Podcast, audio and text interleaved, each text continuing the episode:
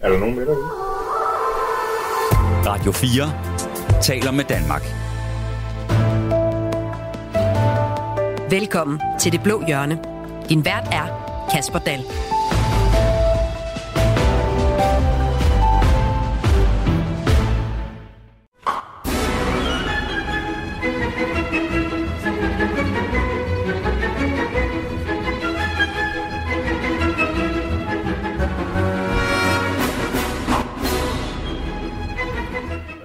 Hurra! Velkommen til! Det er jo den store fødselsdagsfejring, vi skal i gang med her i øh, dagens udgave af Det Blå Hjørne, for øh, selvom vi ikke har en øh, finanslov endnu, så kan SVM-regeringen fejre 100 dages fødselsdag. Og de konservative står bestemt ikke klar med flag og ballonger for at ønske tillykke med den runde dag. I stedet kom partiets finansordfører Rasmus Jarlop med et ordentligt svirp mod Venstre, som han mener bærer skylden for den borgerlige krise. Men er det nu helt fair at lægge hovedansvaret for den borgerlige krise over på Venstres skulder? Det forsøger vi at finde ud af i dag. Velkommen til. Du lytter til Det Blå Hjørne på Radio 4. Og nu skal I øh, møde dem, som jeg har inviteret med til vores øh, store 100-dages fejring af SVM-regeringen. Morten Messerschmidt, formand for Dansk Folkeparti. Velkommen til. Tusind tak, det var da utrolig flot. Jeg vidste slet ikke, at det var en øh, fødselsdag, jeg skulle, så jeg havde taget en gave med Og slips. og slips på. Ja. Men eftersom Janne Jørgensen heller ikke har slips på, så er der jo ikke noget for Men dog en skjorte. Jamen, jeg Og har... ikke det der højhalsede hippie-look. Nej, man kan sige, du har jo valgt at gå halvvejs. Altså, jeg har gået hele vejen. Jeg har taget en rullekravsvitter på. Og cowboybukser. Ja. Morten, du har lærredsbukser, det er sgu da ikke meget bedre. Morten Messerschmidt, inden vi går... Ja, vi skal faktisk dykke lidt ned i det der med, med, med tøjvalg, fordi Morten Messerschmidt, du lagde en sådan såkaldt reel ud på Instagram den anden dag. Åh oh, nej, Det ved du slet ikke, hvad er. Det? det er noget, der er ægte, Danne Janne Jørgensen. Nej, Det det, var- med to E'er. Nå for helvede. Det er sådan, en, øh, det er sådan et sammenklip af, af nogle øh, levende billeder Ja. af, af, din, øh, af dig og din kæreste Dot, som var i gang Nå, med det at er fordi, det gøre... er Dot, der har lavet den. Det er hun fuldstændig fænomenal til.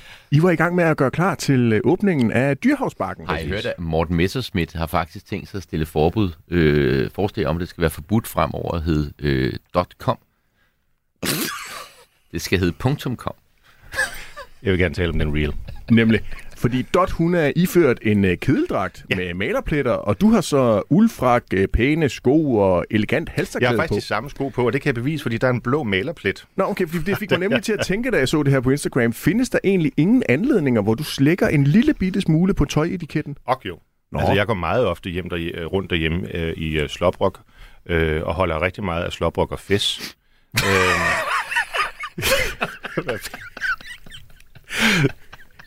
Men når der Dyrhavsbakken skal gøres klar, så... men når jeg altså går i- uden for min matrikel, så tilstræber jeg selvfølgelig at have en eller anden form for... Øh, for øh, hvad kan man sige? Hvad lærer jeg det ikke? Åh, det giver nogle frygtelige billeder. Vi, det var faktisk lidt øh, pudsigt. Vi havde engang øh, Pia Kærsgaard til et middagsselskab. Og det øh, og ja, Henrik ja. og, og nogle andre. Hvor, øh, Er hun også i slop? Nej, nej, nej, nej, ikke, nej, det gør vi kun. Men hvor, hvor festen så lå nede, hvor havde jeg lagt på mit sengebord. Og, og piger var hele aftenen gået rundt og sådan spekuleret, hvad er det, altså, hvad er det med fest og i soveværelse og sådan nogle ting. Det kom der nogle festligheder ud af. Men svaret er bare, at øhm, Dot, den der skidragt, hun har gået rundt i, den har hun jo gået rundt i de øh, 16 år, vi har kendt hinanden. Øhm, og, øhm, og så når jeg hjælper til, jamen så tager jeg jo det tøj, jeg lige har hængende. Og det du så bare lige havde på den uh, pågældende dag, det blev så det, det helt store, fine uh, outfit. Det er jeg jo glad for. Vi skal også lige have præsenteret Janne Jørgensen, Venstres uh, skatte- og kulturordfører. Øhm, Janne, udover at være folketingsmand, så er du jo også rådmand på Frederiksberg. Og i Korrekt. sidste uge her i Det Blå Hjørne, der debatterede vi et meget omtalt arrangement, der blev holdt på Frederiksberg Bibliotek. Det var Ja. den her uh, drag-underholdning for uh, børn. Ja. Du var jo forbi og deltog i en af de demonstrationer, der var uden for Frederiksberg øh, Bibliotek. Hvilken en af dem? Det, der var pro-arrangementet eller mod det- øh, altså, jeg ved ikke, hvor meget jeg deltog. Altså, jeg var rundt for ligesom Du skal at- bare at- aflevere en bog. at registrere, men, øh, men min sympati var der helt klart på øh, dem, der støttede og bakkede op om arrangementet. Det er jo sådan en slags, øh, øh, det minder meget om syngepigerne i Bakkens Hvile, øh, de her drag shows. Men vi tager det er ikke børn fint, ind, Fint, og, øh, fint og uskyldigt. Under, under 14 år. Ah, Og så skal jeg også byde velkommen til Mona Jul, de konservative erhvervsordfører. Du har siddet i Folketinget siden øh, 2019. Ja, det har jeg. Men før det, der var du jo rigtig østjysk erhvervskvinde, direktør, bestyrelsesmedlem, partner. Når du hører en af de historier, der har været i den her uge, nemlig at to nøglemedarbejdere i et andelsejet energiselskab, nemlig Energi Danmark, ifølge Finans.dk vil få en bonus på henholdsvis 300 millioner kroner og 250 millioner kroner. Fortryder du så, at du forlod erhvervslivet for at blive politiker? Jeg tror sgu ikke på, at der er nogen, der får bonusser, der er trecifrede. Jeg tror, man finder ud af et eller andet. Og der er i hvert fald nogen, der har glemt at passe sit arbejde, fordi selvfølgelig skal der være et loft over sådan noget. Det er jo fuldstændig vanvittigt. Jeg kunne lige tænke mig at prøve at blive lige en kort runde i de her øh, bonusser, fordi øh, landets klimaminister Lars Ågaard, han øh, blev også tidligere på ugen forholdt de her eksorbitante bonusser på 60 millionbeløb. Og først så svarede han, og jeg citerer, vi har fri løndannelse i Danmark. Det er ikke regeringen, der fastsætter lønningerne i energiselskaberne. Det gør ledelsen i samarbejde med bestyrelsen, og bestyrelsen i samarbejde med ejerne. Det er et sundt og godt princip, det sagde han i en skriftlig kommentar til Finans.dk. Men efter pres fra blandt andre dig, Morten Messersmith, mm. i skøn forening med enhedslistens øh, Pelle Dragsted, yep. så fik øh, ministerpipen lige pludselig en anden lyd. Prøv lidt med her. Der har været historier fremme om nogle øh, helt eksorbitante store bonusser, Øh, og øh, jeg vil gerne høre fra branchen selv, øh, hvad er op og ned i, øh, i den øh, sag, om øh, det, der har stået i pressen, virkelig står til truende. Så jeg vil gerne have indsigt og have en redegørelse for, hvad er de, de faktiske forhold for branchen. Og de må sådan set som sektor jo gerne tjene penge. Det er ikke det, jeg har noget imod, men de skal også være ordentlige, og så skal de være transparente. Det var klimaminister Lars Ågaard, der sagde det her til TV2 i tirsdags. Morten Messersmith, du mener, at energiselskaberne de opfører sig uanstændigt. Ja. Hvorfor egentlig det? De vil bare gode til at lave forretning. Jo, men jeg ved ikke, om det er dem, der er gode til at lave forretning, eller om de rider på ryggen af øh, den konjunkturudvikling, der har været her under, under krigen i, i Ukraine. Og det, der jo i særklasse gør det uanstændigt, jamen det er jo, når øh, hvad kan man sige, almindelige mennesker i godsøjne, altså forbrugerne, må nogen i hvert fald gå fra hus og hjem, eller hårdt presse økonomisk på grund af de her høje priser, og så er der nogen, der som anden gulasbaron bare øh, udskriver de her millionchecks. Det duer ikke. Og derfor var jeg glad for, at øh, Lars Ågaard ændrede position, øh, og øh, vi havde en god snak om det på forliskredsmødet, øh, og øh, han blev enig med sig selv om at, at indkalde parterne, så at sige, for at lave et uh, code of conduct. Det håber vi så på kommer. Mona Jule, da du hørte om det her første gang, var det så også noget, der fik din puls op, så, så hjertet det lige slog et ekstra slag? Ja, det må jeg sige. Hvorfor? Altså, fordi jeg synes, det, det er jo helt urimeligt. Altså, det, det er, som, øh, som du siger, Morten, altså, man har siddet derhjemme og ikke rigtig kunne finde ud af at finde penge til sin øh, gasregning, for eksempel. Så lyder det meget voldsomt, at der skulle være bonusser, på, der var så store. Altså, det er vi jo slet ikke øh, vant til at se i Danmark. Men jeg tror heller ikke, at der er nogen, der får en bonus, der er så stor. Og det håber jeg, den redegørelse, den viser. Janne Jørgensen, er det en ministers opgave at blande sig i det her, eller skal der ikke bare være sådan en fri løndannelse ude på det private marked? Altså i udgangspunktet er det jo ikke. Øh, altså, altså princippet må jo være, at der er øh, fri øh, løndannelse. Men jeg er jo fuldstændig enig, øh, både med Mona og, og Morten i, at det her det er fuldstændig vanvittigt. Og det er forbrugerejede selskaber, og det er jo ikke på grund af øh, dygtighed, at øh, de står til de her bonusser. Det er på grund af øh, krigen i Ukraine. Og den øh, energikrise og de dermed stigende priser, det har, øh, det har medført. Så, så, øh, og jeg tror det hele taget, at... Øh, Altså, vi er jo alle tre øh, tilhængere af kapitalismen. Øh, hvis kapitalismen skal overleve, så bliver der altså også nødvendigt, at der er et vist mådehold. Øh, fordi ellers så er det, at øh, Pelle Dragsted og, og, og hans venner pludselig står på øh, slåspladsen med høtyvene, og, og det dur ikke. Så, så, så der skal være altså et, et, et vist måde, mådehold. Altså den her griskhed, den er farlig. Det skal lige siges, at det andel, som ejer Energi Danmark, siger, at man ikke vil udbetale bonusser mm. på 62 cifrede millionbeløb. Men Morten Messersmith, er det så okay med 9 millioner for eksempel? Øhm, altså, det må, det må man jo finde ud af, men altså i, i bestyrelserne og i, og, i, øh, og i virksomhederne. Men, men nu øh, sagde du, at det var uanstændigt med men, 60 cifrede. Ja, er må, 9 millioner, er det så også uanstændigt? Ja, det kan det sagtens være. Altså, jeg, jeg synes i vidt omfang, at bonusser det er noget, der skal øh, udbetales hvis man som medarbejder har øh, gjort noget ekstraordinært, noget ud over det forventelige. Altså lønnen øh, afspejler jo det, som man regner med, at arbejdsindsatsen er værd.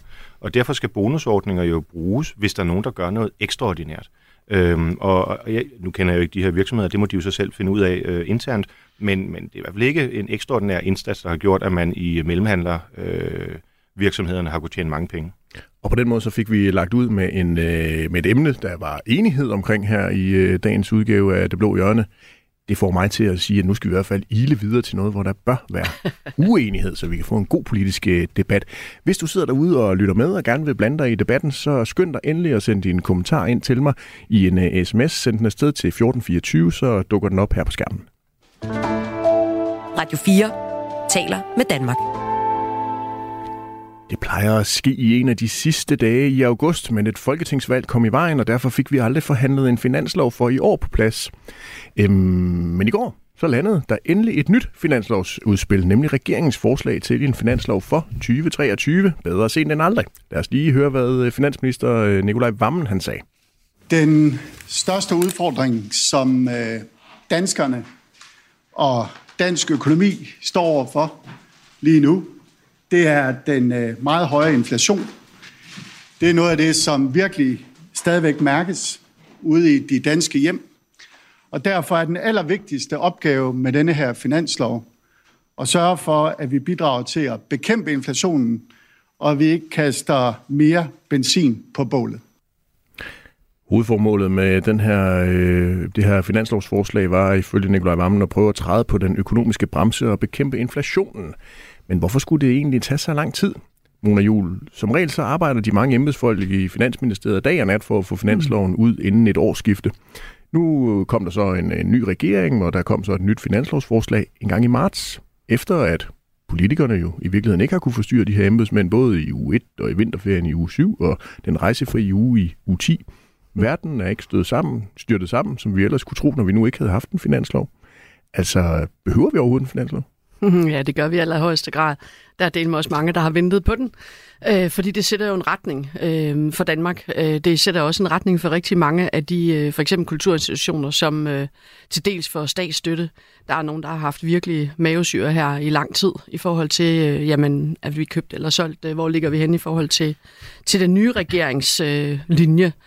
Men altså, man kan jo sige, at i går der blev der jo øh, vaflet meget lang tid rundt i en øh, ikke særlig øh, fornyende finanslov, øh, som øh, for mig ikke sætter nogen øh, større retning for den her regering, andet end at øh, man tænker at køre videre i det socialdemokratiske spor, vi har set de sidste 3-4 år.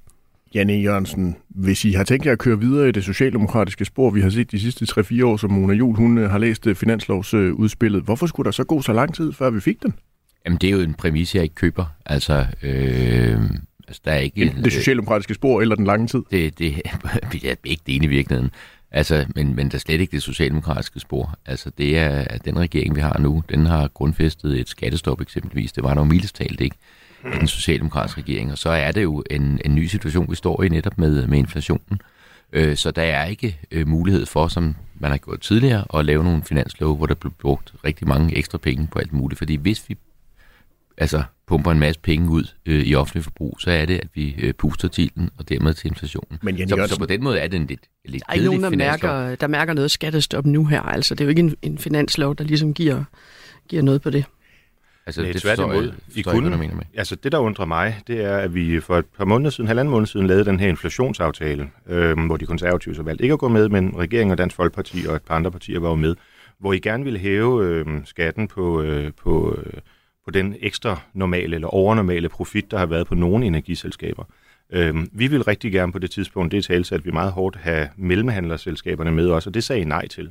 Nu håber jeg oven på den runde, vi har haft med profitter og så videre, i netop mellemhandlerselskaberne, I kan se, at øh, der er et behov for, at vi også øh, opkræver nogle penge der, øh, i stedet for at det bliver udbetalt til bonus eller hvad der sker. Og øh, hvis vi gør det, jamen, så har vi en hel milliard mere, i stedet for de der øh, småpenge, som I har spillet ud med, vi kan forhandle om. Og det er jo ikke noget, der puster til inflationen, for det dem tager vi et sted, og så bruger vi med det andet sted. Var det en god idé, Janne Jørgensen? Altså, da partierne, der bliver inviteret til sættemøder i de her dage, er jo også blevet bedt om at komme med gode bud på, hvor man kunne finde flere penge end de 200 millioner, der er i forhandlingsreserve på nuværende tidspunkt. Altså, vi har drøftet det i Skatteministeriet, det kan desværre ikke lade sig gøre. Altså tekniske årsager. Øh, og det er... Ja, det kan jo ikke være rigtigt. Alle jamen, andre jamen, det er, du, er vel, du er meget velkommen til at, ja, at komme ja. med over og få en gennemgang. Det, ja, det kan desværre ikke lade sig gøre. Nej, altså, det er, jo, det er jo sådan et standardsvar, man altid får, når man kommer med et forslag, som er inopportun for regeringen. Altså, når de kan i Holland, når de kan i Tyskland, når de kan i en stribe andre lande, altså hvad er der så galt i, i, i øh, Skatteministeriet? Måske skulle vi have en ny, ny minister derovre så. Men vi har også en, en finanslov, der jo sætter en retning i forhold til det første store tiltag, regeringen har lavet her omkring at, at skrotte stor bededag, hvor vi jo så samtidig får en økonomisk redegørelse nu, der viser, at altså den kriseretorik, der var omkring at, at afskaffe stor bededag, jo på ingen som helst måde hører hjemme. Altså, så det er jo også en finanslov på baggrund af nogle økonomiske tal, som viser, at vi måske betaler faktisk rimelig meget ind til vores stat lige nu. Dem kan man jo vælge at betale tilbage til borgerne, eller man kan vælge at bruge dem på sundhed og klima og forsvar. Er det derfor, vi har ventet så lang tid, Janne Jørgensen? Er det fordi, at det slet ikke ser så slemt ud, som I gerne ville have det til at se ud tidligere på året? Altså, jeg kan ikke følge, øh, jeg kan slet ikke følge de konservative i, at der ikke er behov for reformer. Det, det må jeg sige. Det, det var ikke det, jeg sagde. Jo, det så var det, jeg du lige sagde. kunne høre her. Øh, det synes jeg er, er overraskende, og jeg var også øh, overrasket over jeres øh, modstand mod at afskaffe øh, Stor Bededag som, øh, øh, som fridag. Øh, altså, I har øh, råbt og skrevet på arbejdsudbudsreformer øh, lige så længe jeg kan huske, og øh, vi har som regel råbt, råbt i kor, øh, og nu gennemfører vi arbejdsudbudsreformer, som er større end det, der har været de to Men- seneste Det vil vi regeringer. da altid til- gerne være med til. Men, sammen. men, men, men Jan Og Jørgensen, så, skal Mona øh, ikke lige have lov til at sige en gang til, hvad det var, hun sagde, så det, I se, vi er helt sikre på, at I har hørt det samme begge to?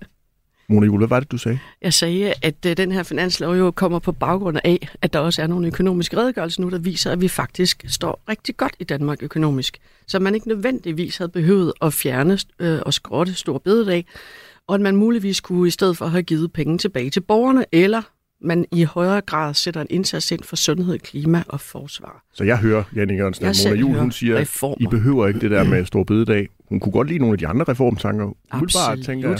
Og så ville hun gerne have skattelettelser. Mhm. Det lyder da meget liberalt. Ja, skattelettelser er, øh, er vi altid glade for. Øh, ingen tvivl om det. Øh, men altså, Stor Bededag bidrager med to ting. Den bidrager med øh, finansiering, og den bidrager med øh, arbejdsudbud. Øh, og øh, hvis man ikke afskaffer øh, Stor Bededag, ja, så mangler man den finansiering, og så mangler man det arbejdsudbud. Altså, så er den jo ikke meget længere. Men vi kan jo godt... Øh, og det er jo også med, hvor, hvor, altså, hvor langt frem man, øh, man ser, altså, øh, og, og hvor, hvad ens ambitionsniveau er.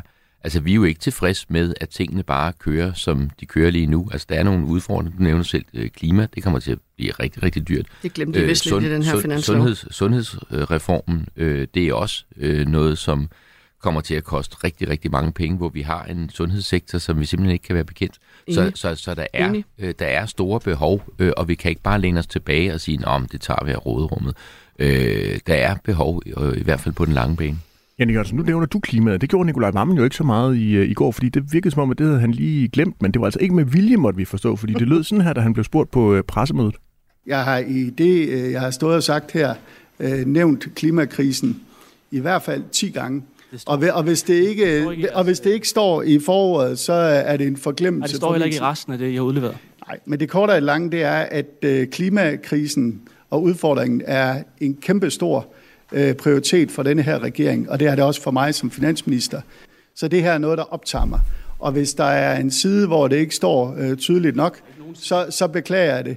Men jeg har i det oplæg, jeg har holdt her i dag, nævnt det adskillige gange, og det håber jeg også, du bemærkede. Janne Jørgensen, var det en kæmpe brøler af finansministeren og regeringen, at de ikke fik det der klima lidt højere op?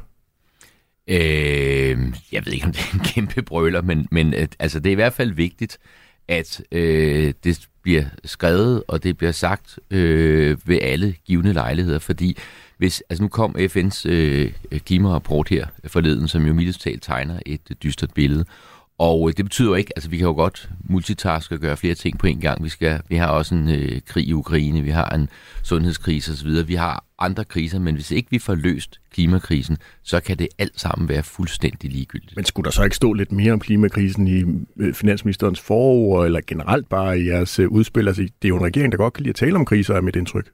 Her der glemmer I så en af dem. Altså, jeg skal ikke kunne sige, hvorfor øh, det ikke har stået. Øh, det vil... Din altså, partiformand kalder det jo jeres generation af politikers vigtigste opgave. Jamen, det er jeg helt enig. Jeg synes, det det er så- lidt hårdt at gå til op? Venstre på den her måde. Altså, Venstre har jo været ekstremt progressiv og går nu ind for en CO2-skat på øh, landbruget. Altså, er det ikke lidt hårdt? Øh, Tak, Morten. Der kom en livline fra Morten Messersmith. En redningskrans til Janne Jørgensen. jeg vil måske kalde det et Judas-kys, men øh, Prøv at høre, vi er nødt til at gå benhårdt til venstre på den her, fordi der er ikke nævnt ret meget om klima. Og det er da dybt, dybt skuffende. Vi kan jo ikke bare nøjes med ord. Det er jo i handling. Og lige Men præcis gerne- en finanslov, hør her Jan, en finanslov handler jo om, hvad det er for en retning, man sætter som regering for det kommende år. Og man kunne ikke engang svare på, at Klimarådet jo så for 24 ikke har en aftale endnu, som i hvert fald minder om den i 23. Og det er da bare for dårligt, at man ikke allerede nu i den her regering er klar på at sige, at vi skal selvfølgelig have øh, Klimarådet, der skal være en vagthund på præcis samme måde. For ellers så får man jo lidt mistanke om, at når Klimarådet tredje år i træk lige har dumpet regeringen for indsatsen, at så er det derfor, at man ikke har noget klart svar på, hvorfor man ikke har fundet nogle ekstra penge i 24 endnu. Morten Messersmith, du sidder og nikker. Du vil også gerne have, at Klimarådet de skal have en bevilling, der rækker øh, ud over 23? Nej, jeg er ret skeptisk over for Klimarådet, men... Men, øh, Men du sad og nikkede. Ja, men det, det er jo fordi, jeg egentlig bare synes, at man skal leve op til sin egen politik. Altså, så når jeg giver Mona ret her, så er det jo fordi Venstre, i hvert fald i valgkampen, og jo også med dem, de har sluttet sig sammen med Socialdemokraterne, har gjort det her til en meget, meget stor dagsorden. Og øh, det er jo noget, de rent faktisk har sagt, i modsætning til at afvikle Stor Bededag. Altså, øh, og så må man da i det mindste forvente, at de så også lever op til det, de har sagt, at de vil gøre. Janne Jørgensen, altså I har jo snakket rigtig meget om klimaet, både Venstre og, og øh, Socialdemokratiet, så kan vi altid diskutere, hvor meget klimaet fyldt hos øh, Moderaterne. Altså viser det her, at de måske ikke rigtig mener det, og de bare sådan sagde det, fordi det så pænt ud i sådan en valgkamp? Nej, altså det gør det ikke, og der kommer jo flere finanslove efter, øh, efter denne. Altså når vi når frem til, øh, til næste valg, så er jeg helt sikker på, at øh, danskerne vil kunne se en øh, kæmpe forskel. Og jeg synes, det, altså, jeg synes, det er fedt at konkurrere med konservativ om at være det mest grønne parti øh, i, øh, øh i Blå Blok, eller hvad vi nu skal kalde det. Det synes jeg. Jeg har lige læst Simon Emils bog, øh, Insider, hvor han skriver, at øh, øh, hans opfattelse var, at øh, konservative er rigtig gode til at tale om klimaet, men når det handlede om konkret, øh, konkrete handlinger, så leverede øh, Venstre i langt højere grad. Og, og, og det synes jeg jo er ærgerligt, altså hvis Simon Emil har ret, at vi rent faktisk er dem, som leverer mest på klimaet, men at der i befolkningen er et indtryk af, at det ikke er os, der øh, står allerforrest. Og noget af det handler jo formentlig om, at øh, vi har nogle historiske forbindelser til landbruget, det ønsker vi også at, øh, at bibeholde, og en, øh, altså en, øh, en ko forurener hverken mere eller mindre ved at stå i, i Danmark eller, øh, eller Polen, øh, så vi skal beholde nogle arbejdspladser, og når vi siger det, så tror jeg bare desværre, at der er rigtig mange, der hører, om de tager ikke det der landbrug alvorligt, fordi de er forelskede i, i landbruget osv., øh, og, og, og det smadrer ærgerligt, fordi vi skal gøre begge ting, og det er derfor, at min påstand er, at borgerlige der tager klimakrisen alvorligt, er bedre til at løse den end øh, socialister. Det er jeg sådan set enig i. Altså den seneste lille forbrugeranalyse, som jeg lige har set, øh, den viser jo klart, at konservativ er langt grønnere end venstre. Det er det, forbrugerne de, eller ja, i, op, i, opfald, vælgerne i opfattelsen. opfatter. Ja. opfattelsen, ja. Og jeg tror da også, at hvis man spørger nogle partier i forhandlingslokalerne, at man vil have samme melding. Man kan sige, at det, den eneste fordel ved, at vi ikke står sammen lige nu, det er, at vi kan stå i egen ret på klima øh, som konservative, og det tror jeg, at øh, vi skal regne med, at vi kommer til at se en hel del mere Men til. altså i, i, i Europaparlamentet, der er I langt sortere, end, øh, end, øh, end vi er. Altså, det men er det ikke en lidt underlig konkurrence? Det er, altså, fordi, det er hvordan en skal man... konkurrence. Nå, jamen, okay, ja. men er det ikke lidt svært at måle? Altså, fordi... Øh, det er da mega svært at måle, hvad, det er da fordi Jan han bringer det frem, at jeg også siger, Nå, at den her ja. analyse, for det er jo fjollet. Men, men det er jo sådan lidt svært at sige, hvem der er mest øh, grøn. Altså er det dem, der st- stemmer for flest tiltag, eller er det dem, der Ja. øh, sidder i regering og har mulighed for at få øh, flest emissioner nedbragt? Altså, hvad er det for nogle parametre, man skal, man skal måle på? Jeg er helt enig i EPP-gruppen i, øh, i Europaparlamentet. Det er, altså, det er olie- og kulindustrien på speed. Noget af det, der har været diskuteret her i forbindelse med finanslovsudspillet, øh, det øh, har jo været den såkaldte forhandlingsreserve, altså det beløb, som partierne, der bakker op om finansloven, øhm, får mulighed for at disponere over sammen med de tre regeringspartier i år. På den her finanslov, der skal gælde i tre kvartaler i 2023, der ligger der 200 millioner kroner på øh, bordet, og det er altså småpenge, lyder kritikken af øh, regeringen. Eller, som en øh, god kollega til mig fra Ekstrabladet udtrykte det på øh, pressemødet, en næsten bare røv at trutte i. Det er i hvert fald foretrækker man vel egentlig en bare røv frem for næsten bare røv, vil jeg sige. Morten Messersmith, hvad siger du til den her meget lille forhandlingsreserve på 200 millioner kroner? Er det Øh, ikke sådan en nej, lille en- god, det er godbid for. Dansk Folkeparti? Nej, nej, jeg, jo, altså vi vil godt prøve at bruge, øh, altså jeg vil gerne give øh, folkepensionisterne 300 millioner mere, men, men sagen er jo... 200. Nå, er det kun 200? Ja. Jeg så mellem 200 og 300 for den anden dag, så det er Og det, og, allerede det er ikke, halveret. og det er ikke til hver. Øh, og det er ikke til hver Nej. parti? Nej, okay. Jeg, jeg troede, det var per mandat. ja, nå. øh, nej, det, det, er, det er selvfølgelig en, en vidighed, og det er også derfor, vi siger, at hvis vi skal gå ind i det der, så skal vi have øh, flere penge på bordet, og det anviser vi sådan set også. Altså, det er kun halvanden måned siden, jeg sad Oh, sammen men det er jo lige blevet afvist, det her, du gerne vil... Øh, Jo, jo, men med al respekt beskatte. for, øh, for, for, for Janne Jørgensen, så tror jeg, vi prøver den igen over for finansministeren. Altså, Men han er jo skatteordfører for et regeringsparti. Jamen ved du hvad, så, om så Janne Jørgensen ikke havde nogen titler overhovedet, så bliver jeg stadig betragte ham som det tætteste på oraklet på Delphi, dansk politik kan levere. Så det handler slet ikke om titler, men det handler stadigvæk om, hvem sidder tættest på regnmaskinerne i Finansministeriet. Der tror jeg alligevel, at Nikolaj Vammen har nogle fortrin. Mona Jul, mm. 200 millioner kroner i forhandlingsreserve. Er det Ja. ikke noget, der lokker de konservative? Det lukker altid at, at have indflydelse, sådan vil jeg sige det. Men hvor meget indflydelse kan man så få for 200 millioner kroner? Det er nok meget begrænset for at sige det lige ud. 200 millioner kroner er mange penge, men, det, men sådan i det store statslige budget, En bonus der er øh, det, der er det bolsjepenge, ja. i energisektoren. Men, men Mona Jul, tænker du, at det er nok til at lokke de konservative mandater med ind i sådan en øh, finanslovsaftale? Øh, det tænker jeg ikke umiddelbart, men, øh, men altså, man skal jo aldrig sige aldrig. Det kunne jo være, at vi kunne få noget ud af det, så vi møder selvfølgelig op til forhandlingerne. Anne Jørgensen, 200 millioner til de andre partier, hvem I nu kan få lukket med. Jeg ved godt, det er en stram finanslov, vi, øh, vi arbejder med, men er det ikke lidt fedtet? Jamen, det er ikke mange penge, og det er jo fordi, der øh, forlås er disponeret øh, til rigtig, rigtig vigtige og opsættelige opgaver, som jeg sådan set ikke tror, der er en store øh, uenighed om. Altså eksempelvis domstolen. Altså domstolene sander til i en grad, så du kan ikke få berammet en retssag, fordi så langt går deres kalendersystem slet ikke ud. Altså, det, det er helt vildt, og der har vi sat øh, 185 millioner af til domstolen. Det tror jeg også, de konservative vil bakke op om. Absolut, ja. Øh, så, så det handler jo ikke kun om øh, de her 200 millioner i forhandlingsreserve. Det handler jo også om at gå ind og tage ansvar for alt det, der allerede ligger på bordet, og være en del af det. Og jeg håber da, at øh, altså konservativ kommer i, øh, kommer i arbejdstøjet og, og sætter sig til forhandlingsbordet, fordi det er sådan, jeg kender øh, det konservative folkeparti. Jeg har jo siddet i kommunalbestyrelsen i, på Frederiksberg, det har jeg gjort i 25 år, og har haft et glimrende samarbejde med de konservative, og synes jo, det er smadret ærgerligt, øh, hvis øh, i udvikler jer til sådan et eller andet øh, protestparti. Det, det, det, øh, Vi møder da altid op, Jan. Vi har da lavet masser af aftaler sammen, det bliver vi da ved med. Jamen, det, det er håber jeg da. jamen, altså, jeg tror da, når, det er mere sådan I retorikken kommer jo til at stå valget, jeg- og, jeg og råbe på, på, ikke? lige om Ja. lidt her. Åh, vi, laver, vi laver jo 9 ud af 10 aftaler sammen med alle partier. Og selvfølgelig gør I det, fordi sådan har dansk demokrati jo altid virket. Og selvfølgelig møder konservativ op og konstruktivt, konstruktiv. Det har vi jo altid gjort, og det bliver vi ved med. Men bare for at sætte det lidt i perspektiv. Altså, den der inflationshjælpepakke, som vi lavede før øh, vinterferien, der fordelte vi, jeg tror, 2,3 milliarder. Øhm, og, øh, og der var den forhandlingsreserve, der lå på bordet, da vi kom derover, og, og al, altså, alle partier uden for regeringen kom derover, den var på 200 millioner. Altså, så hvis man i den situation laver en forhandlingsreserve på 200 millioner, hvor den samlede pulje er 2 milliarder, altså øh, en tiende del, så har vi nu et statsbudget, som er på hvad? 1000 milliarder, og man siger stadigvæk, at vi kan få lov til at fordele 200 millioner. Altså, det siger lidt om, hvad det er for en attitude, den her regering fremlægger for Folketinget. Men Morten Messersmith, du vil alligevel troppe op. Ja, ja, men det gør vi jo med det formål at få indført øh, øh, en skat på overnormal profit på mellemhandlere. Altså, det er det. Og hvis ikke vi får det, jamen, så, så, så er vi selvfølgelig ikke med i aftalen.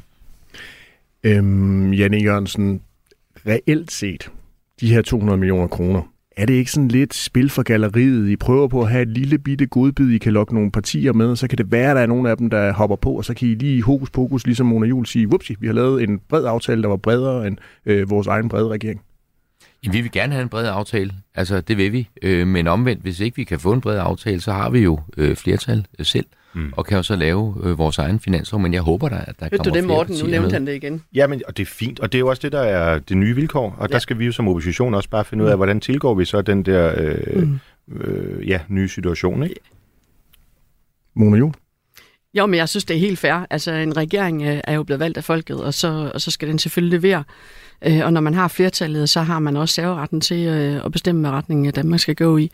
Hvis man gerne vil have flere partier med, så skal man måske anlægge en mere øh, samarbejdende og, øh, hvad hedder sådan noget, fagnende attitude. Jeg tror, Mona, bare det er vigtigt, at vi som oppositionspartier ikke falder for det spin, som regeringen jo kører med. Mm. Altså, så kommer man til, om I kan få lov for at fordele 200 Ja, millioner. ja. Altså, øhm, altså, og så måske vi bare i fællesskab siger, jamen fint, altså hvis I har flertallet, og I øh, ikke ønsker reelt at samarbejde med andre, så må I også bare øh, bære ansvaret selv. Men, men vi ønsker reelt at samarbejde. Jeg synes jo ikke, altså eksempelvis, når, når, man- altså, hvis vi tager helt stor bededagsdebatten, Ja. ja. der, synes jeg ikke, oplevet en særlig konstruktiv øh, opposition. Altså, Jeg synes heller ikke, jeg opnød nogen særlig konstruktiv Nej, jeg regering. synes- Det synes fagbevægelsen heller ikke. Det synes Folkekirken heller ikke. Det synes øh, folket heller ikke. Jamen det her, Så jeg, hvem må der har problemet? Ja, ja, altså, jeg er helt med på, at, at de stod på slotspladsen sammen med øh, fagbevægelsen og, og de røde faner osv. Og, Mm, mm, øh, og protesterede. Altså, jeg synes ikke, jeg synes ikke det var øh, så voldsomt øh, konstruktivt, men altså, lad det nu ligge. Når, når nu I hverken vil give en folkeafstemning, I vil ikke udskyde tredje behandling, I vil ikke acceptere vores at- ændringsforslag, I vil at- ingenting. Hvad, har vi så alternativerne at Høringsprocessen råbe? blev Ja. forkortet. Præcis. her. det, var jo, det var jo chikane, vi Nej, det oplevede. Det synes jeg er en stor clear- erkendelse, at I clearing- øh, clearing- indrømmer, at det var chikanøst over for både fagbevægelsen og Morten, du ved godt, hvad jeg mener. Øh, ophæve en clearingaftale eksempelvis, Ja. ja. øh, hvilket jo ville have kunne betydet, at et mindretal var blevet et flertal, hvis der var øh, nogen fra flertallet, der var forhindret i at komme på grund af sygdom eller andet. Altså, det, det, det var decideret uanstændigt, og der er jeg glad for, at det konservative øh, sagde, at det der, øh, det leger vi ikke med. Men, men, og, det der, du- og det der med at begynde at tale om, øh, om folkeafstemninger, altså hvis vi går ind på den bane, så er der jo nærmest ikke grænser for, hvad der kunne blive øh, sendt ud til folkeafstemning. Også her vil jeg sige, at der er konservative så viser ikke at være øh, lige så øh, absurde i Men der tror jeg bare lige, vi skal sætte ting lidt i øh, perspektiv. Som, som ikke? Altså, Folkeparti. der er ikke siden reformationen 1536 gennemført et indgreb over for folkekirken på den Jeg her troede, måde, det var uden der var... fagbevægelsen, der havde Ah, nej, den kommer jeg tilbage til. Øh, nej, det var det ikke. Det var nok biskop Bakker, og så bakket op af, af Struenses øh, reform i 1770. Men der er ikke gennemført nogen, øh, noget indgreb, hvor der ikke var så meget som en, en præst, en biskop, en, et menighedsråd, der bakkede op om det, eller havde været inddraget. Og siden septemberforliget, som du også kender, som er hvad, godt 100 år gammel, ikke? 1899, øhm, er der heller ikke gennemført så voldsomt et overgreb her imod øh, fagbevægelsen, uden deres inddragelse og De deres her- øh, accept. Altså, hvem er det, øh, der, der spiller med på for store trommer her? Altså, vi prøver så at blokere for det. Det er jo jer, der Men- men- farer men frem de- som de en her- elefant i en men- glasbutik. De her, Men de her selv at- store bededag, den store retorik. bededag Altså, er et fjernet. Vi har haft debatten det er det da. Altså, Den her regering er et stort overgreb. Ej, rolig nu. De her store bededag er fjernet. Vi har den sidste lige For om lidt. tiden. For tiden. Det er Bare rigtigt. til der har været folketingsvalg, Det er så kommer Morten. Messersmith og Dansk Folkeparti vil gerne genindføre den. Jeg har lige et par sms'er, jeg lige vil øh, læse højt, inden vi iler øh, videre. Lars Madsen, han skriver på 1424, folk er skide trætte af reformer. Danskerne aner ikke en skid om, hvor politikerne står og hvad de kan stole på. Øh, vi har øh, Søren Lauritsen, der skriver, folk, der stemmer fra midten og til venstre er mere grønne end de borgerlige, så det er løgn. Det Janne Jørgensen siger, utroværdige venstre. okay. Det var folkets røst, Janne. Jamen, han må også have en Jeg synes, god det her det er den bedste måde Ja. at afslutte ugen på. Jeg bliver Ja. gladere og gladere for det. Ja. her. Ja. Vi iler videre. Det havde du ikke. Radio 4 taler med Danmark. Man skal ikke have lyttet til mange sekunder af denne uges udgave af Det Blå Hjørne, så ved man, at det ikke er nogen hemmelighed, at alt ikke er fryd og grammen i den blå øh, familie, efter at Venstre er gået i regering med de ræve-røde socialdemokrater og de lilla pseudo-radikale i Moderaterne. Men alligevel har det været vagt opsigt, at den øh, konservative hardliner Rasmus Jarlov i et interview med Altinget i mandags øh, giver de gamle, venstre, gamle venner i Venstre hovedansvaret for den borgerlige krise. Rasmus Jarlov han øh, er citeret for at sige, Venstre kan ikke bruge splittelsen i Blå Blok som undskyldning for regeringssamarbejdet med Mette Frederiksen, for Venstre sidder med hovedansvaret for den borgerlige krise. Janne Jørgensen, hvordan tolker du egentlig kritikken fra øh, din øh, tidligere, måske gode borgerlige kollega Rasmus Jarlov? Jeg tror aldrig, Rasmus Jarlov øh, og Venstre har sådan været decideret vinder. Øh, I har jo siddet i regering sammen. Ja, ja, men det kan man jo godt gøre, uden I har, været, I har været en del af den samme parlamentariske blok. Jeg tror, det var Svend Augen engang, der sagde, at øh, forholdet mellem Venstre og Konservative, det et havde kærlighedsforhold uden kærlighed. og øh, det passer i hvert fald meget godt på, øh, på Rasmus. Jeg tror ikke, han er voldsomt begejstret for Venstre. Og jeg betragtede øh, det, han kom med, som en øh, decideret kriserklæring, og øh, det er ikke vejen frem, hvis vi skal have ført borgerlig politik igennem i Danmark. Rasmus Jarlov har selvfølgelig fået en invitation til at være med i dagens udgave af Det Blå øh, Hjørne, men det havde han ikke mulighed for. Til gengæld så er vi utrolig glade for, at de konservatives øh, Mona Jul er med. Mona Jul, er du 100% enig med din partifælle Rasmus Jarlov i øh, hans kritik? Jamen, altså, der er ikke nogen tvivl om, at vi er i opposition til den regering, øh, vi har fået nu her. Altså, vi har valgt en anden vej end Venstre, øh, og de, øh, de tiltag, de kommer med i forhold til reformer, vi er sådan set enige. Vi er bare ikke enige i måden, de vil gøre det på. Vi har senest set det i forbindelse med universitetsuddannelser, hvor vi har fremlagt et alternativ. Øh, Så det bliver jo øh, konfrontatorisk på den måde, at vi er i opposition til det Venstre, vi ser nu, som er øh, med i den socialdemokratiske regering. Morten Messerschmidt. Mm. Mm. Venstre kan ikke bruge splittelsen i Blå Blok som undskyldning for regeringssamarbejdet med Mette Frederiksen, siger Rasmus Jarlov. Mm. Er det en rigtig analyse? Jamen, jeg synes egentlig, det er mere nuanceret, fordi i min, altså, den her regering så dagens lys, der var jeg faktisk meget positivt overrasket. Altså positivt stemt, vil jeg sige. Du sad jo med inde ved forhandlingsbordet Præcis. i en god rum tid. Ja, ja, præcis. Øhm, og, og, og det gør jo, fordi jeg så jo helt åbenlyst som alle andre, der var et meget rødt flertal altså imod vores anbefalinger. Så havde vælgerne sammensat øh, 90 mandater på den forkerte side, i min øjeblik og forkerte side. Og det betyder jo, at vi potentielt kunne se ind i, at øh, Pelle Dragsted og øh, Alternativet og alle mulige øh, folk helt derude på, på overdrevet, at de kunne svinge takstokken over en rød regering. Det gad vi jo ikke. Og derfor, at der øh, var øh, mulighed for noget på midten, det synes jeg var positivt. Der, hvor jeg synes, filmen knækker for Venstre, øh, det er jo, når man så bøjer sig på de ting, der egentlig var flertal for altså i forhold til øh, undersøgelsen af minkforhold. Og nu kan jeg lige se her på min telefon, at det er breaking news derude, at øh, Mette Frederiksen også har fjernet øh, eller tilbagetrukket øh, advarslen for Barbara Bertelsen, som jo var altså hovedansvarlig for, øh, for, hvad der foregik på det der famøse møde i, i november 2020. Og at Venstre ligesom lægger ryg til det, øh, det, det, det, det er der, hvor jeg begynder at, øh, at sige, så synes jeg, at man har et problem. Når folk, der jo egentlig har begge ben forankret i, hvad kan man sige, sådan det, det traditionsborgen, også det kirkelige miljø osv., laver det der, vi talte om før med, med Stor Bededag, altså så begynder min, øh, min, min begejstring for det her projekt altså at dale noget. Til alting så uddyber Rasmus Jarlov også sådan her med et citat. Vi er i opposition til den regering, Venstre har valgt at være en del af, og så er det klart, at vi ikke længere er Venstres højre hånd, så er vi modstandere. Det er rigtig ærgerligt, for vi har ikke et ønske om konflikt. Men når de går sammen med hovedmodstanderen i Socialdemokratiet, så står vi over for hinanden. Mm. Janne Jørgensen, konservativ har altså ikke et ønske om konflikt. Nej, det er da muligt. Men Hvordan altså, er din oplevelse det af er jo, Jamen, det er jo det, altså, det, er jo det Rasmus Jarlov signalerer. Altså, han har da muligheden for at være en konstruktiv medspiller, altså borgerlige stemmer, der arbejder, som konservative havde slogan, der hed engang. Altså, det, det, det, er da, det er da et valg. Altså, han kunne da vælge at gå ind og øh, trække øh, regeringen øh, endnu mere i den rigtige retning, i stedet for at stå ude på sidelinjen og, og, og råbe op. Øh, så, så jeg synes, den der konfrontatoriske, øh, småpopulistiske øh, holdning, som, øh, som Rasmus indtager, øh, er, er trist, og det er ikke det konservative folkeparti, som øh, jeg kender. Og jeg tror heller ikke, altså nu skal man selvfølgelig passe på med at tale på, på vælgernes vegne, men jeg tror, at, øh, hvad skal vi sige, kernekonservative tænker, at man skal få det bedst muligt ud af situationen. Og som Morten Messersmith sagde så rigtigt lige før, der var et rødt flertal ved valget. Det var der. Øh, og hvis der havde været et blot flertal med et mandat for eksempel, så er det holdt en uge, så er smuttet Mette Thiesen. Altså, øh, og siden der har der været øh, opbrud på opbrud, og øh, Mortens øh, Anders øh, Vistisen øh, skriver indlæg, hvor han øh, jeg var sådan set meget enig i det meste af det, han skrev, men, men altså, der kan man sige, hvor nye borgerlige og øh, Danmarksdemokraterne får en over nakken. Ikke? Altså, øh, der er for tiden desværre øh, ikke blot flertal i Danmark, og der er og det er også meget vanskeligt at se, hvordan Blå Blok skulle kunne samarbejde øh, om øh, så frygtelig meget. Og i den situation, så vælger vi det bedste alternativ, som er at holde Venstre ud af, undskyld, Socialdemokraterne ud af Pelle Dragsteds klør, øh, og i stedet for øh, få gennemført en masse liberal politik. Mona Jul, Janne Jørgensen har en oplevelse af, at det konservative folkeparti det blev sådan et populistisk parti. Jeg synes jo netop, at vi lige præcis er inde og forsøge at påvirke den politik, som regeringen lægger frem. Senest, som jeg lige nævnte her i forbindelse med universitetsuddannelserne, hvor regeringen lægger frem, at man vil næsten halvere kandidaterne.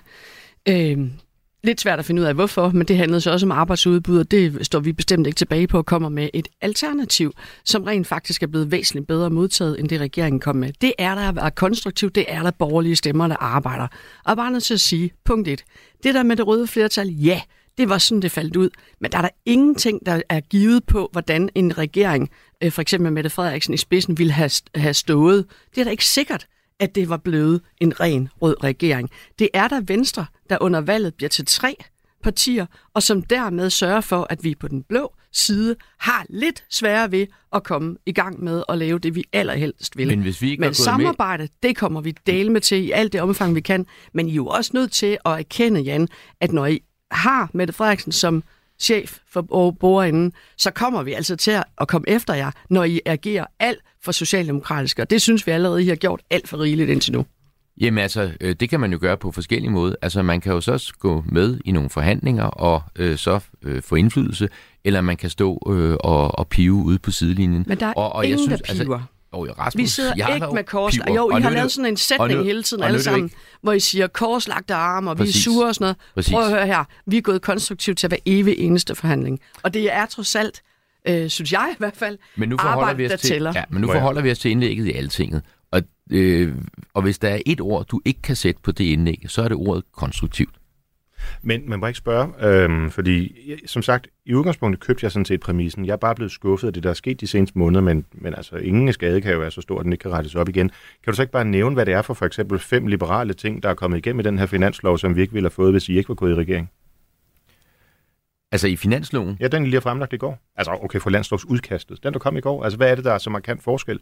Forskelligt fra, hvis I, øh, om, I- hvis I ikke havde været med i regeringen? Jamen, det er en inflationsdæmpende øh, finanslov. Hvis det var blevet en finanslov på røde stemmer, så kan vi godt øh, vede på, at der var blevet øh, brændt en masse penge af på øh, alt muligt, som havde pustet til inflation. Det sagde Mette Frederiksen Det- jo også i øh, valgkampen. Det er Ja, ikke men- øh, men- jo, jo, men noget, der da- adskiller jer fra Nej, nej, men- mærkbart. Nå nej, men, men Socialdemokratiet på den økonomiske politik øh, ligger jo, øh, altså har jo, altså Bjarne Gordon eksempelvis, øh, var der på mange måder en ganske fornuftig øh, finansminister, som forstod de økonomiske Men sammenhænge. hvor er så det liberale ikke- aftryk? Altså, I har jo solgt jeres dyd, kan man sige, ved at gå ind i den her regering. Jamen, jeg- så hvor altså- er det liberale? Jamen, jeg kan da ikke gøre for, at Socialdemokratiets økonomiske politik er blevet liberal. Det synes jeg da Så bare man havde er, fået, så man Ej, havde nej, fået nej, det nej, samme. er, er Om vi var gået i regering eller ej, så havde man fået den samme Nej, økonomiske fordi så, politik. nej, det havde du ikke, fordi så havde du haft en socialdemokratisk regering afhængig af det yderste. Den De yderste sidder jo på alle de centrale økonomiske poster. Altså beskæftigelse, social, arbejdsmarked, finans osv. I har kun Jura, økonomiministeren. erhverv. Nå, men det er bare, altså, jeg forstår godt fortællingen om,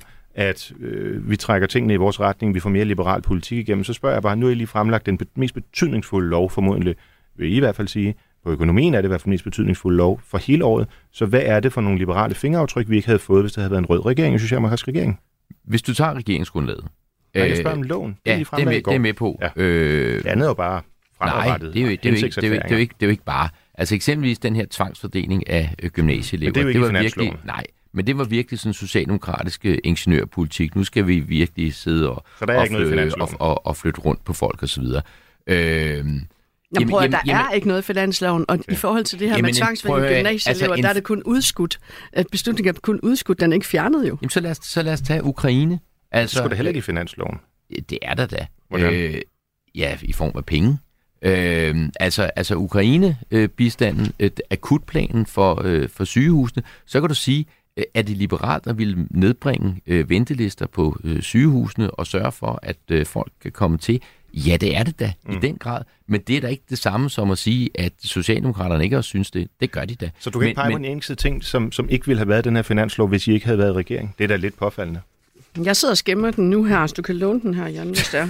tak. Her. Det er da en konstruktiv tilgang fra Mona Juhl. eller noget fritsættelse, eller noget Ja. fyring af nogle papirnusser, eller et eller andet, øh, som man tænker, der var venstre Lidt mindre jeg- stat på nogle Ja. områder for at skaffe midler til præcis sundhed og psykiatri, mm. øh, klima, forsvar. Jamen, det er på mange måder en øh, kedelig finanslov. Det er jeg sådan set med på. Øh, men det er fordi, vi står Den i en situation fremført, med, jeg sige. med øh, høj inflation.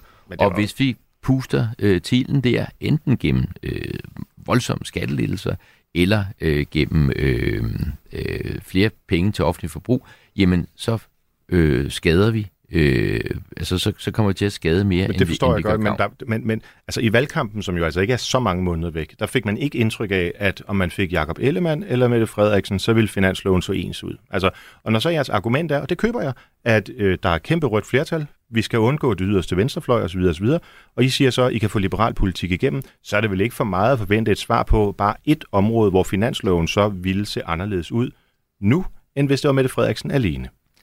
Det er jo, altså, det er jo kontrafaktisk historieskrivning, men, men der er jo ikke, der er ikke et sekunds tvivl om, at hvis Socialdemokratiet havde haft en øh, etpartiregering øh, og havde været afhængig af den yderste venstrefløj og støttepartierne derude, så var den finanslov, så havde den set markant anderledes ud. Troels Brygger, han har sendt os en sms på øh, 1424, hvor han skriver, Dejligt at høre, hvor meget respekt der står om Pelle Dragsted i den borgerlige lejr. Han bliver jo hele tiden nævnt som det store dyr i åbenbaring. Det er da meget enkelt at forstå. Det er fordi, det er meget irriterende for en leder, der er en anden, der stråler over hende. Så derfor så har vi den interesse i at nævne Pelle Dragsted i stedet for Maja Villersen. Det er rent spin. Og hvis der skulle være nogen, der havde lyst til at dyrke øh, venstrefløjspartierne endnu mere, så kan jeg øh, anbefale det røde hjørne, hvor vi øh, netop øh, piller navle hos øh, Centrum Venstrepartierne, og det er mandag fra kl. 11.05.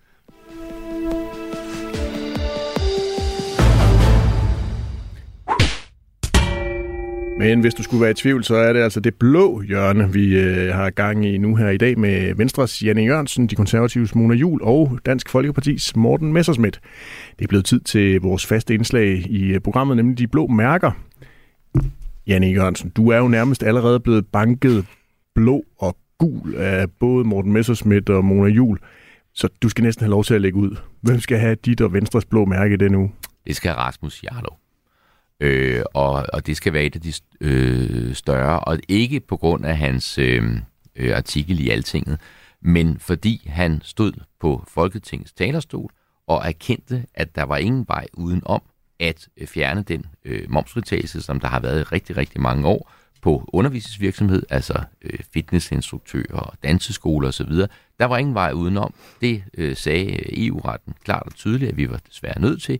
Ikke desto mindre havde han tænkt sig at stemme for et borgerforslag, der sagde, at vi skulle ikke fjerne momsfritagelsen. Altså det er populisme i sin mest rendyrkede form, at man nægter at acceptere øh, lov og ret herunder EU-retten, og bare har tænkt sig at stemme for noget, som man selv erkender er ulovligt. Det synes jeg er helt vildt. Mona Jule, det kan du tage med hjem til de konservatives uh, gruppemøde, at Janne Så jeg Jørgensen stikker har. Rasmus en cola. At, at Janne Ja. Jørgensen, han nu altså to gange har kaldt jer for populister i de Ja. konservative. Mona Ja. Jule, hvem skal have dit uh, ugens blå mærke? Jamen, det har været svært at vælge, hvis jeg skal være helt ærlig. Altså, nu vi snakket meget finanslov. Det her med de 200 millioner kunne jo godt være en af dem. Alene præsentationen i går var jo simpelthen så, så kedelig, så jeg var lige ved at, at falde i søvn. Men det er faktisk øh, det her med øh, tvillingebarsel og forlænge barsel for tvillingeforældre. Der har jo været rigtig et smadret godt øh, borgerforslag, som øh, vi i oppositionen, alle ni partier, har fundet forskellige alternative finansieringsmuligheder på. Og det betyder altså rigtig, rigtig meget for de 1100 øh, familier, der hvert år får, øh, for tvillinger, og som øh, har behov for at få en udvidet barsel. Og det synes jeg er helt vildt, vildt at Venstre ikke vil være med til. Så fik Janne E. og Venstre alligevel endnu et uh, blåt mærke her. Morten Messersmith, hvem skal have dit og Dansk Folkepartis? Øhm, jamen, det tror jeg bliver Søren Espersen. Ja, din gamle partifælle, som nu er over ved og en, som jeg har Danmarksdemokraterne. betragtet som en, en, nær ven og allieret, og som jo har skrevet og sagt mange fornuftige ting om Har indfødsret. betragtet, det gør du ikke mere. Nej, øh, fordi, eller altså, det må vi jo se. Øh, venskaber kan jo gå op og ned og sådan nogle ting, men jeg er meget ærgerlig over, at han har stemt for indfødsretsloven. At hvis, der, hvis der er nogen, som i den grad har tordnet imod den her lemfældige tildeling af, af indfødsretten, og ovenikøbet har foreslået, at man kun skulle kunne få indfødsret, hvis man blev født af danske statsborgere og sådan nogle ting, så er det Søren Espersen. Øhm, og så at øh, hans parti, nye parti der, øh, stemmer for tildeling af indfødsret til mere end 1000 udlændinge, det synes jeg er vildt forstemmende. Du lytter til Det Blå Hjørne på Radio 4. Ja, nu lagde vi jo ud med i dagens udgave af Det Blå Hjørne og høre champagnekaloppen, og det er jo fordi, vi skal fejre, at det er regeringens første 100 dage ved magten. Og så synes jeg, det giver meget god mening lige at stoppe op og så rigtig tage den der evaluering, som I jo allerede er godt i gang med. Men Janne Jørgensen, hvordan synes du egentlig, det går her efter de første 100 dage med den her brede regering hen over midten? Jamen, jeg synes, det går godt, og øh, jeg synes også, at øh, samarbejdet går øh, rigtig godt, og jeg synes, at øh, vi på 100 dage har nået øh, rigtig meget.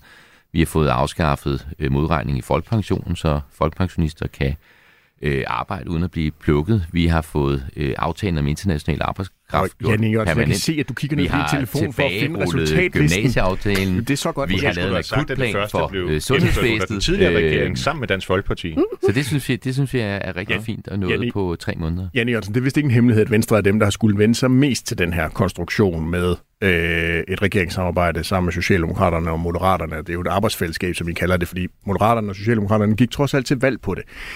Har du, Janne Jørgensen, vendet dig af med de her kritiske rygmavsreaktioner over for de røde socialdemokrater?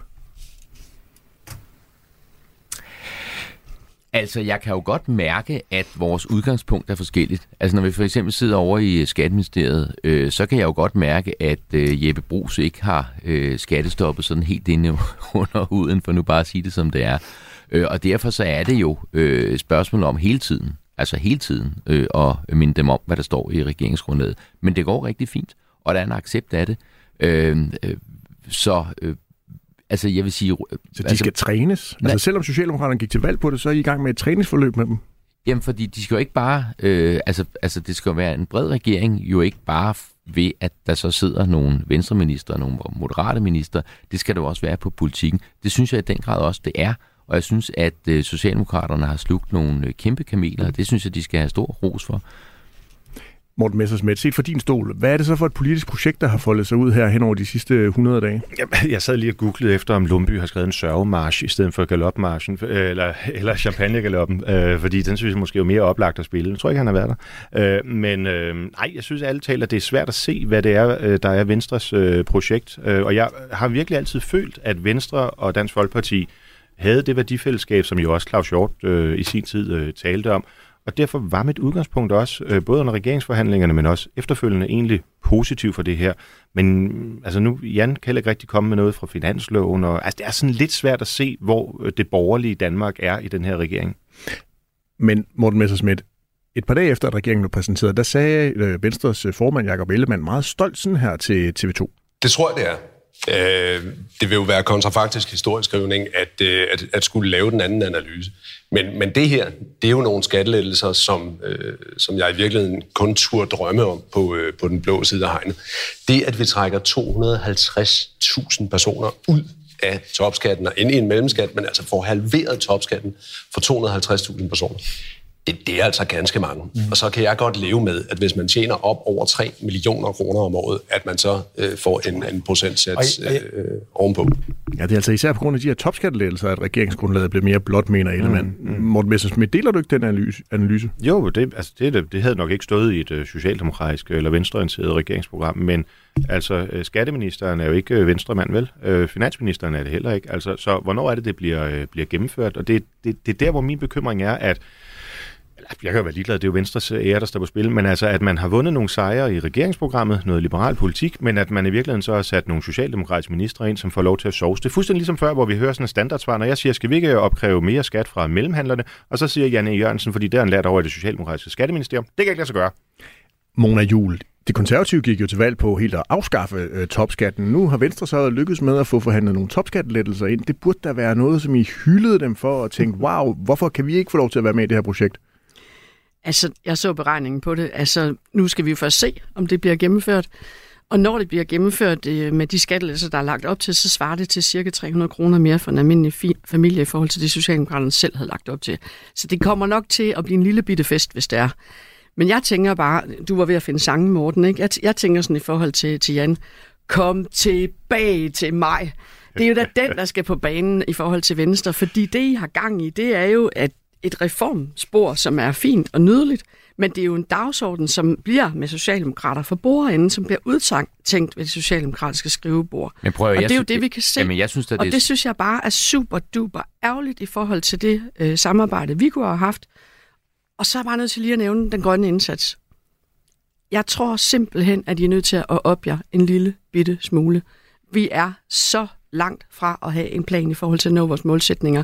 Og det eneste, vi har set nu, er en klimaminister, der har stoppet for havvind. Men prøv, jeg er bare nødt ja. til at sige det, og I er nødt til at tage det alvorligt. Jamen nu, vi kommer vidt omkring. Altså, det virker bare lidt som om, ingen af jer øh, kan tælle til 90. Mm, jamen, altså, vi har 100%. et rødt flertal, og øh, med et rødt flertal har vi fået halveret topskatten for en kvart million danskere. Og jeg er der med på, hvis der havde været et blåt flertal, så havde vi kunne skrive et eller andet regeringsprogram, hvor der havde stået noget mere, men det var ikke blevet gennemført. Vi har jo prøvet det før, fordi øh, altså, Danmarksdemokraterne var jo tordnende modstandere mod øh, enhver form for lettelse af topskatten. Dansk Folkeparti var mod at lette topskatten, så det var simpelthen ikke kommet igennem. Prøv at læse Simon Emils bog og se det forhold, der var mellem især Liberal Alliance og Dansk Folkeparti, som jo ikke kunne unde hinanden nogen former for, men, for sejr. Men, men, så, så, så, så, så prøv at høre, der var ikke kommet noget som helst ud af... Jan, Jan, øh, Jan Jørgensen, nu handler Simon Emils bog jo blandt andet om perioden fra 2015 til 2019. Det er ja. mange år siden allerede. Det kunne da godt være, at der var kommet år nye forbrødringer hen over alle de mange borgerlige partier. Det ja, behøver det, jo ikke at være ligesom under VLAG-tiden. Det er der jo simpelthen ingenting, der tyder på. Tværtimod, så øh, bliver retorikken da øh, værre og værre. Du har jo blandt andet selv kaldt de konservative for populister to ja, gange i den her udsendelse. præcis, fordi de er det. Hvad vil det sige, og, og, og, og, og, og det, jamen, prøv at, det er jo ikke det konservative folkeparti, som jeg kender og som jeg har arbejdet øh, rigtig tæt med, det er der ikke et parti, der står og siger, at man vil stemme for noget, som man ved er ulovligt. Det er da fuldstændig jeg, jeg, jeg er simpelthen nødt til at sige, at Venstre er virkelig heller ikke i vores verden det Venstre, vi har kendt til. Et Venstre, der på trods af, hvad man ellers har stået for ideologisk og i forhold til principper, vælger at gøre præcis det modsatte efter et valg i forhold til det, man sagde før et valg. Det så det, det bliver jo lidt svært for os at blive sådan rigtig lykkelige. Men Mor- vi lover, at vi kommer til at samarbejde om alt, hvad vi kan. Morten Messersmith, ja. Øh, Venstre kan ikke genkende konservative, konservative kan ikke genkende Venstre. Kan du genkende nogen af dem? Øh, her efter valget? Ja, i vidt omfang. Men det, som jeg... Eller, ja, altså, det skal nok øh, findes i leje. Men det, som jeg bare synes, man efterhånden sidder tilbage med, det er en fornemmelse af, at hvis nu der havde været et blot flertal, jamen så havde Venstre alligevel sat Socialdemokraterne i regering. Fordi hvis de virkelig synes, at det er så umuligt at lave noget som helst med, med os andre i blå mm. lejr, og jeg har i den grad sendt nogle andre signaler, også på skat. Øh, blandt andet, øh, altså vi lige øh, kommet med et udspil til at reducere øh, registreringsafgiften på biler, altså man ikke vi kunne have fundet ud af landet, men man sidder tilbage Som, med I, det som I indtryk. jo tordnede imod, dengang Liberal Alliance foreslog Men hvad med- det i, hvad i med at regeringen. Det er jo i den grad en kovending Du øh, vil, for du dit vil parti. simpelthen ikke tage, altså, tage imod gode nyheder. Altså, det, det, det er da en helt underlig, nærmest patologisk tilstand at Nå, nej, men, i. men, men nu, snakker, nu snakker I om, om blot flertal. Altså, øh, et blot flertal skulle så i givet fald ikke øh, være med moderaterne, fordi moderaterne sagde, vi kommer ikke til at støtte en blå regering, selvom der er blot flertal. Men alt det accepterer Øh, så- jeg jo, så- Jan. så- det, er slet ikke det, det er slet ikke det, uenigheden er. Det, der bare er underligt, det er, at det virker som om, hvis der havde været blot flertal, så havde I alligevel hellere ville regering med Socialdemokraterne. Jamen, hvis der havde været et blot flertal, så var der ikke kommet en blå regering, fordi moderaterne ville noget andet. Jamen, De hvis der herrer- var blot flertal de uden herrer- Moderaterne. Jamen, herrer- det er vist meget ilus. Ja, de men det er jo det, vi taler om. Ja, det er de der er herrer- interessant for at finde ud af, hvor Ja, Venstre og hvis, befinder sig. må, og hvis månen var en grøn De ost. her, nu så- jeg simpelthen for jeres Ja, mikrofoner, fordi I ja. er, Tro nødt på til, det. I er nødt til at fortsætte diskussionen, når vi er færdige med denne udgave af Det Blå Hjørne. Og det er vi nemlig nu. Tusind tak, fordi I, øh, I lyttede med derude. Rigtig god weekend.